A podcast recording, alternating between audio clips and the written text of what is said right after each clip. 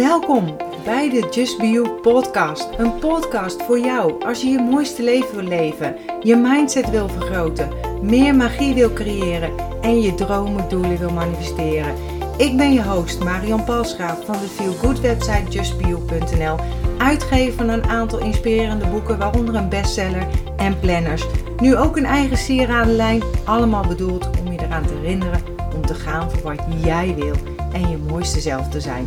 Deze podcast is bedoeld om je tips, tricks, tools, inspiratie en motivatie te geven om je roeping te volgen, om de mooiste versie van jezelf te worden en om een magisch, mooi, authentiek leven te creëren. Ben je klaar voor de wonderen in je leven? Laten we op reis gaan.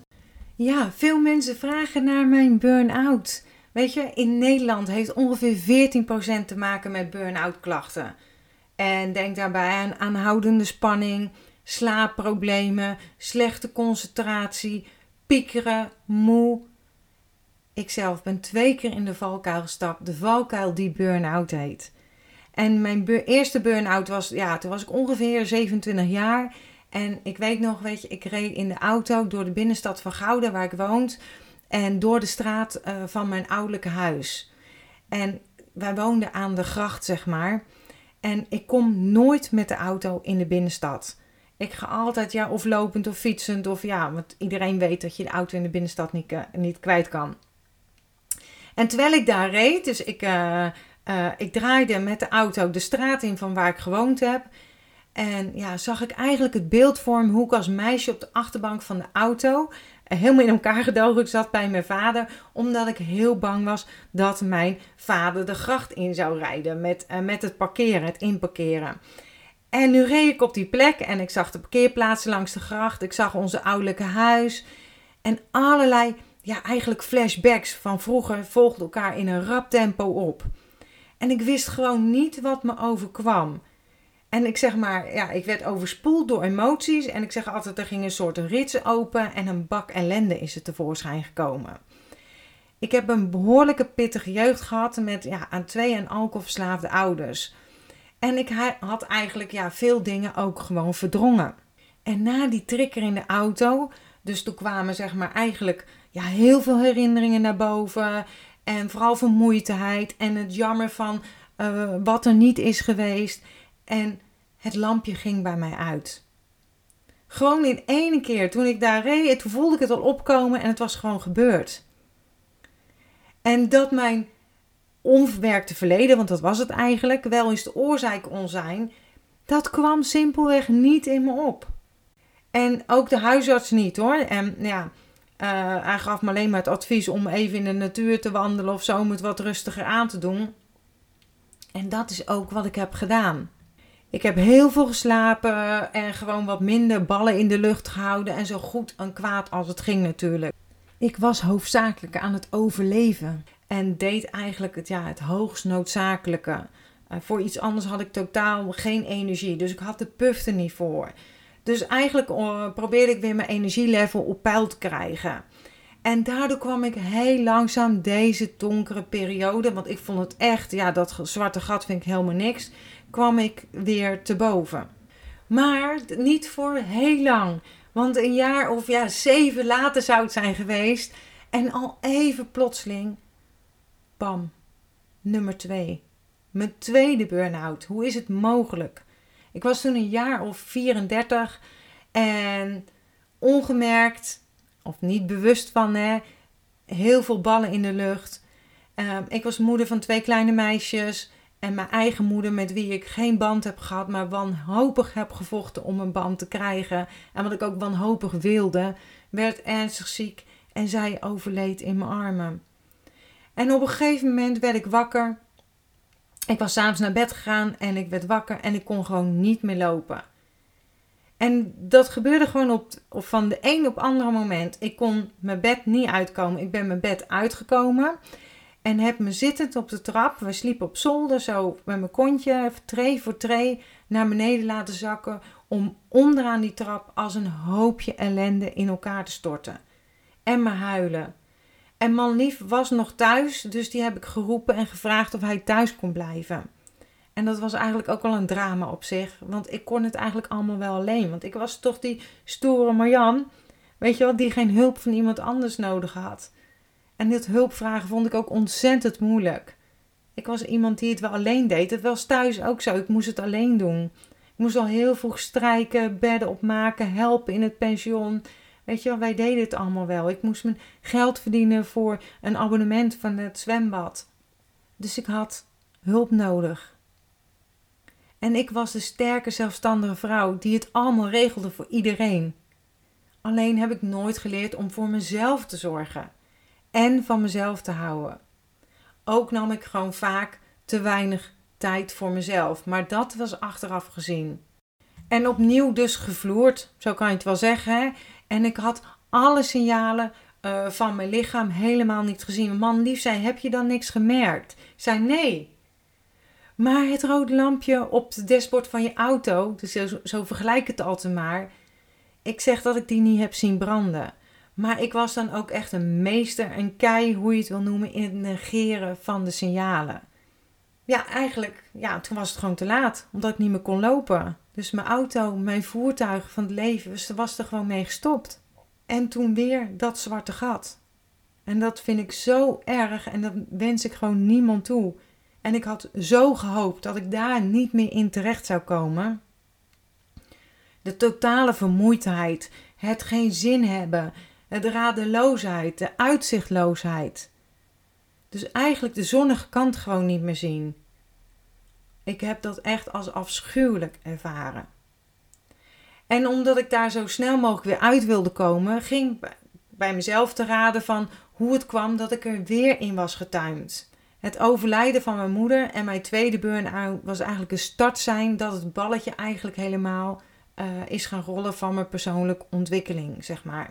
Met terugwerkende kracht zie ik dat mijn eerste breakdown, dat ik dan alleen maar aan symptoombestrijding heb gedaan.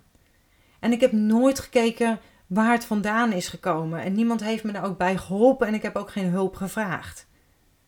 Dus de kern van de, ja, de problemen is het negatief zijn, het doemdenken, de onverwerkte emoties uit mijn jeugd.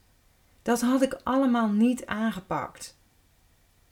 En niet zo gek dus dat er eigenlijk een tweede burn-out op de loer lag. En helemaal weet ik nu als je een hooggevoelig persoon bent, dat je gevoelig bent voor een burn-out. Maar ik wist toen ook helemaal niet wat een HSP'er, wat een hooggevoelig persoon was. Als je een wespennest hebt hè, en je bestrijkt alleen de rondvliegende insecten zonder het nest te verwijderen, blijft natuurlijk ja, de uitdaging in stand. En vroeg of laat zit je dan weer opnieuw met een wespenplaag. Dus ja, symptoombestrijding is altijd dweilen met de kraan open. En dat is eigenlijk hoe het ook werkt met ja, onverwerkte emoties. Als je emoties durft aan te gaan door ze te erkennen, te doorvoelen, kan je ze een plaats geven. Maar dan zonder weg te stoppen. Ik heb eerder een, uh, een podcast ook gemaakt voor een, uh, ja, een terugblik naar een emotie die ik voelde. Dus het niet goed genoeg zijn. En is een terugblik op jezelf. Dus dat is ook een aflevering van een podcast van. Weet je, toen mijn moeder overleed in mijn armen, haar dromen, doelen nooit waargemaakt, slechts 64, uh, 64 jaar, toen besefte ik ook dat ik zelf verantwoordelijk ben voor mijn leven. En ook dus voor mijn burn-outs. En nogmaals, ik kwam er ook later achter dat ik een hoogsensitief persoon was. En dat betekent wel dat ik altijd gevoelig zal blijven, uh, want ik ben geboren met een extra pakketje gevoelsprieten, zeg ik altijd maar. En wat ik heb gedaan en nog steeds doe om een derde burn-out te voorkomen, is um, dat ik aan mijn zelfvertrouwen heb gewerkt. En door middel van bijvoorbeeld affirmaties en positieve gedachten over mezelf. Niet van ik zie er niet uit, maar bijvoorbeeld zeggen die kleur staat me goed. Ik ben een positiviteitsdagboek gaan bijhouden. Uh, positiviteit gaan opschrijven, wat er goed is gegaan, uh, wie ik een compliment heb gegeven, de complimenten die ik heb gehad en dat soort dingen. Ik ben gaan leren om van mezelf te houden door mijn positieve eigenschappen en kwaliteiten benoemen en te waarderen. En ook als HSP'er, oftewel hoogsensitief uh, persoon, is het zo ontzettend belangrijk om je energiepeil of je energielevel op peil te houden. omdat deze gewoon veel sneller leeg raakt. En daarom ben ik me steeds meer gaan richten, focussen op de dingen waar ik energie van krijg en die goed voelen. En voor mij is journaling dan ochtends ook heel erg belangrijk. En ik leerde ook mijn grenzen beter te voelen en beter aan te geven. En hoorde ook bij dat ik als pleaser, weet je, ik wil heel graag anderen tot dienst zijn, um, leren om nee te zeggen als iets niet goed voelt. Ik heb gekeken naar wat ik graag wil. Dus mijn intenties en doelen leren stellen. En ik leerde ook wat mij tegenhield om te bereiken wat ik het allerliefste wil in het leven. En hoe ik vanuit die flow weer aantrek wat ik, wat ik graag wil. Weet je, en dat is ook de wet van aantrekking. En hoe kan je nou manifesteren wat je heel graag wil? En dat het ook allemaal met je energie uh, te maken heeft. En dat wat je uitstraalt, dat je dat terug kan verwachten. Weet je, en die tweede burn-out is altijd ergens goed voor. Ik ben gaan uh, leven, zeg maar, met uh, de stelling: alles heeft een reden. Ik ben nu bijvoorbeeld veel alerter op de signalen van mijn lichaam. Als ik geen tijd heb om om te ontspannen, dan is dat juist het moment om het wel te doen. Want geen tijd hebben is ook een trigger, hè? is ook een alarmbel. De dingen die ik doe, bekijk ik door bijvoorbeeld uh, ja, feel, door mijn feel good filter, zo noem ik het. Voelt het goed of voelt het niet goed? Kan je jezelf afvragen. Ook word ik er blij van of niet? Of krijg ik er positieve energie van of kost het me energie?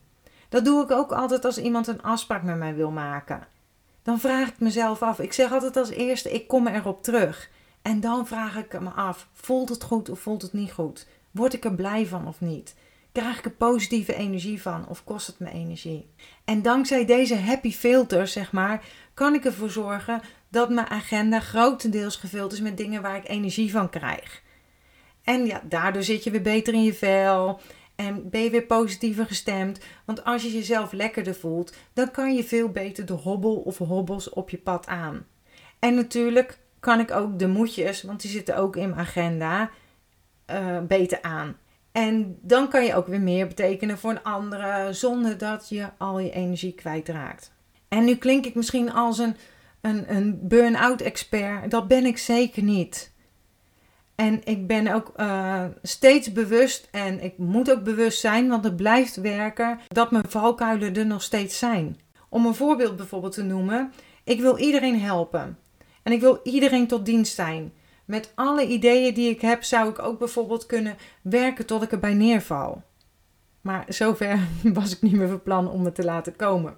En ik leer ook nog om elke dag mijn energie beter te managen, om mijn grenzen te bewaken. Maar ik heb inmiddels wel het vertrouwen dat ik die rode knop op mijn dashboardkastje, zeg maar, in mijn voertuig herken.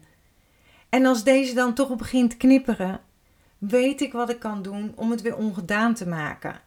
En dat is meer me-time inlassen. En je hebt eigenlijk drie fases van een burn-out. En fase 1 is het, het erkennen en accepteren van de situatie. De eerste stap naar je beter voelen is om naar jezelf en daarna naar je directe omgeving, om eigenlijk toe te geven aan wat er is. Dat je fysiek en emotioneel gewoon uitgeput bent.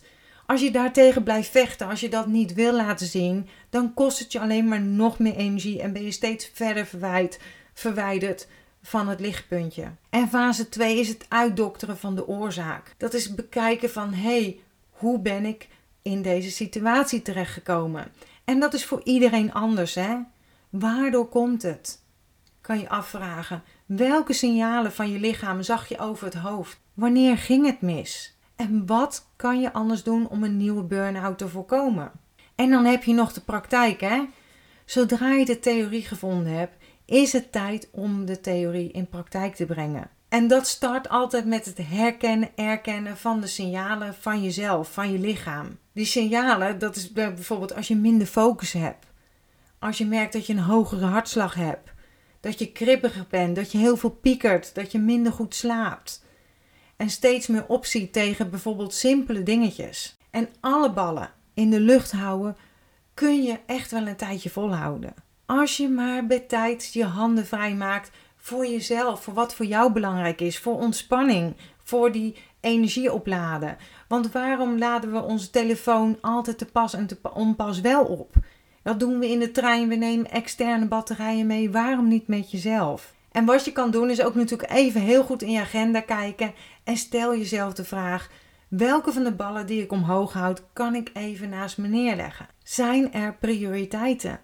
Of welke dingen die ik vandaag moet doen, geven me een goed gevoel? En gebruik dan gewoon de happy filter, zodat je zoveel mogelijk positieve energie kunt creëren. En wat je uitzendt, komt weer bij je terug. Dankjewel dat je bent ingetuned om naar deze aflevering te luisteren. Als je blij bent met wat je hebt gehoord, laat het mij weten door een review achter te laten op iTunes. Dat zal ik ontzettend waarderen. Deel deze podcast gerust met iemand waarvan jij denkt dat ze er iets aan kunnen hebben. Als je me nog niet volgt op social media, Facebook of op Instagram is het bijvoorbeeld justbeyou.nl. Of bezoek gerust mijn website www.justbeyou.nl. Ik vind het super dat je erbij bent en ik kan niet wachten om je weer te zien bij een volgende aflevering.